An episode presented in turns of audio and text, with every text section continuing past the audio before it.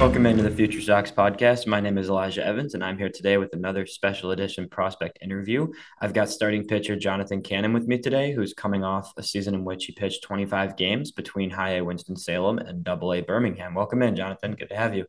Yep. Thanks for having me. Yeah, for sure, man. We appreciate it. Um, so we'll start here. You know, what were kind of just how did the season wrap up for you? I saw you pitch in August. You know, you were transitioning to Birmingham at that point. You finished out, you know, the whole second half of your season with with the Barons. How did everything kind of finish out for you towards the end of the season? Yeah, well, obviously started off and started off in high, and then making that jump to Double A um, was definitely a little bit of an adjustment. Um, I felt like the last um, four or five starts, I started moving in the direction that I wanted to head, um, especially heading into next year um I, I think that it was it was more just about figuring some things out and um I, I, feel like i was able to do that and feel like i'm in a really good spot going into next year so what were what were some of the main things if you can kind of pinpoint them when you were transitioning from high A to double A? Because I think a lot of guys I've talked to, that specific jump from high A to double A is like is the jump for a lot of people. So mm-hmm. were there any particular things that really made that jump, you know, kind of that tough adjustment period? Yeah, I mean, I think um, one of the biggest things that I think gets a little overlooked um, outside of just like the players and the teams in general from people the outside looking in is the change in the balls. Um, the the balls are uh, very different. Yeah. The high A and low A use the minor league baseballs, and then once you get to double A, you start to use the big league balls. And I, I think that that's just an adjustment in, in and of itself. Um, I think they're a little bit um, harder to throw. Um, I think you just you, you just have to be really confident in your pitch shapes and trust in everything. Um, there's a little less seam on them, so you really got to be um, you got to be comfortable with with all your pitches. So I, th- I think that was like one of the main adjustments. Um, I think the strike zone is noticeably smaller in Double A. Um, and I think that's an adjustment. And it, it's just you're just going up in levels. Like it's just better hitters, um, hitters that have good approaches, and when you make mistakes, they don't miss it. And I, I think that that's just part of moving up levels. So I, I, think all of that was part of the adjustment. And I think w- once you kind of um, once you're able to kind of make that adjustment, and it, it becomes a lot more game planning and scouting reports and figuring out how you want to attack each other. Where um, a lot of times in low A or high A, you can just get away with out stuffing people, and you you can, like you're just going to be flat out better than than some people. So I, I, think that once you get to double A, the playing field gets evened out a lot of bit, um, a lot, and and you really got to be sharp.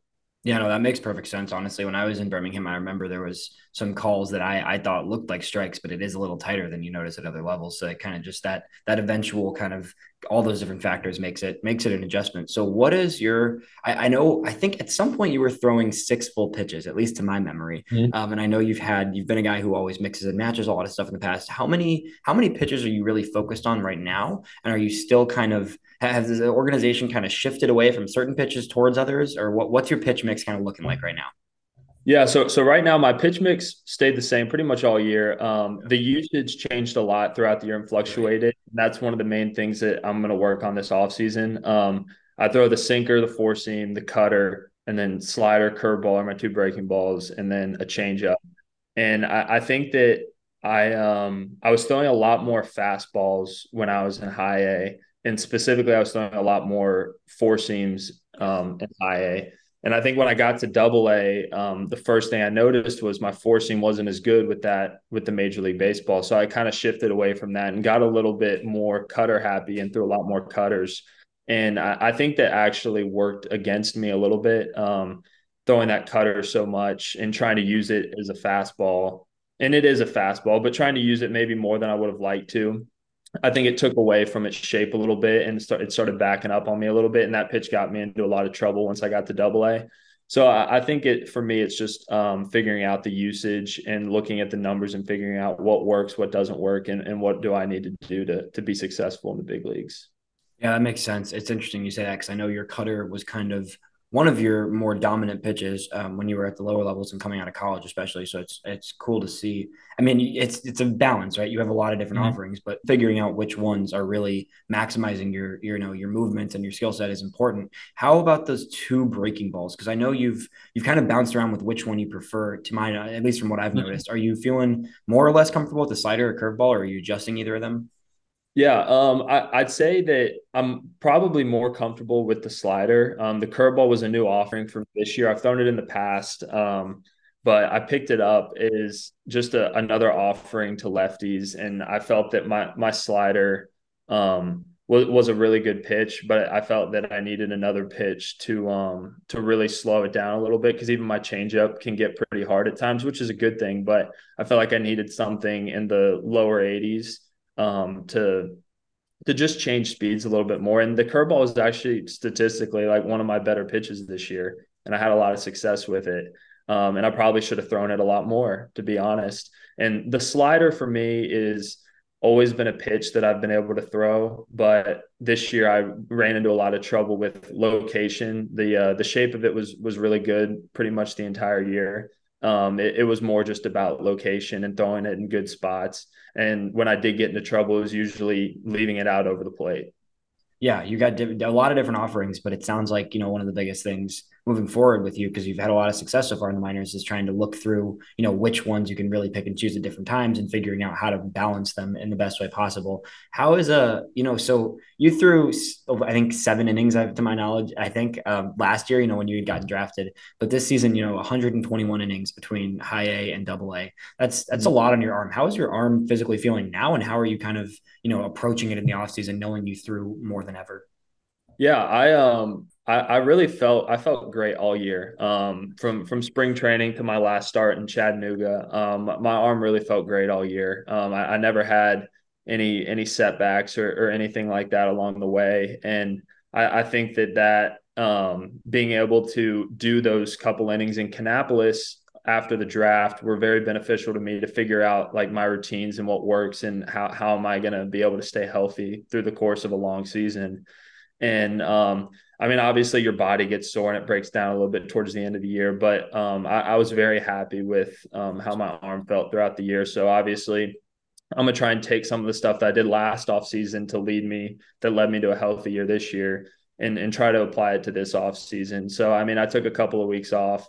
I, I just started throwing again this week, um, nice and light. And really it's just to, uh, try and get off the mound maybe a little bit sooner and work on the things that I need to work on because as, as pitchers, it's tough to work on stuff when you're not on the mound. So, yeah. so that's kind of the balance is you want to take time off, but you also want to be able to work on stuff before you go out to spring training.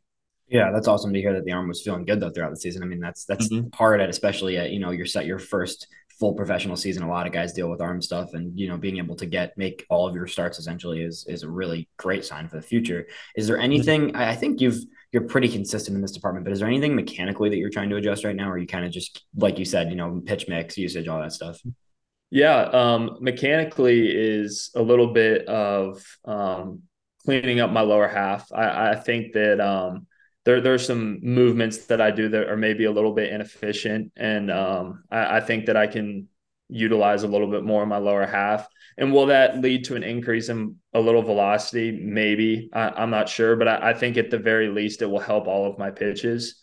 Um, and, and, I think that it will allow me to be even more sustainable down the road because the goal isn't to throw 120; it's the goal is to throw 200 plus. So I, I need to make sure that I'm I'm sustainable through the whole year by having really good mechanics. Yeah, not many guys throw 200 plus these days. It would be uh, it would be pretty awesome for a lot of people if you were doing mm-hmm. that eventually. Um, you know, shifting away from your pitching a little bit and kind of looking at the the grand scope in Birmingham, the the Birmingham rotation towards the end of the year was really added a bunch of guys. You know, from Nastrini and Eder and Bush coming over to you making your way up, and and Mena kind of eventually making his way to AAA. How how do what do you think? You know, the future of that whole core that you pitched with in Birmingham looks like? Because I think a lot of people are looking at that rotation as you know the majority of key pitchers for the future potentially.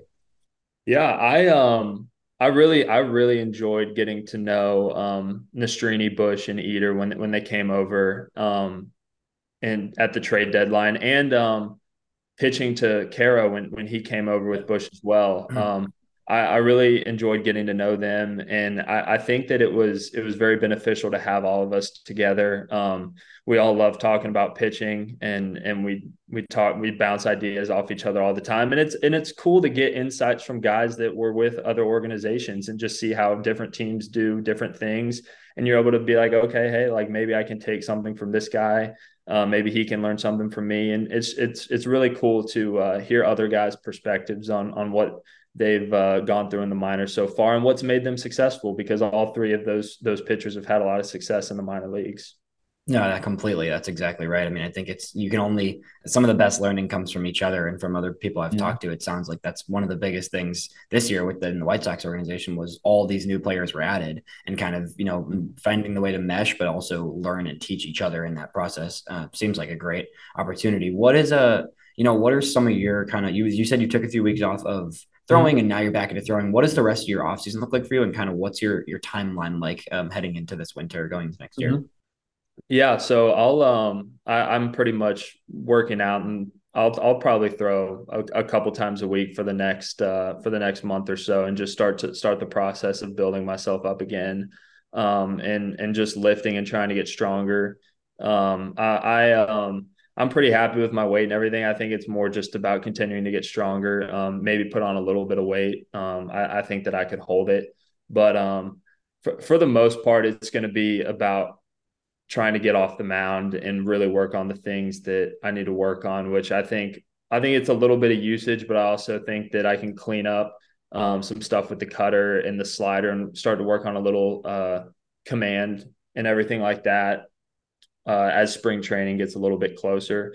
So I'm I'm not. I started throwing off the mound this year in in January, and so I, I think that I'm aiming for maybe a couple weeks before I did last year, and and go out to spring training mm. feeling really good about where I am at where I'm at on the mound. When you say clean up the cutter and slider, if I are you are you thinking about adjusting the movement profile on any of your pitches, or is it more just kind of that consistency of the command, like you were talking about earlier?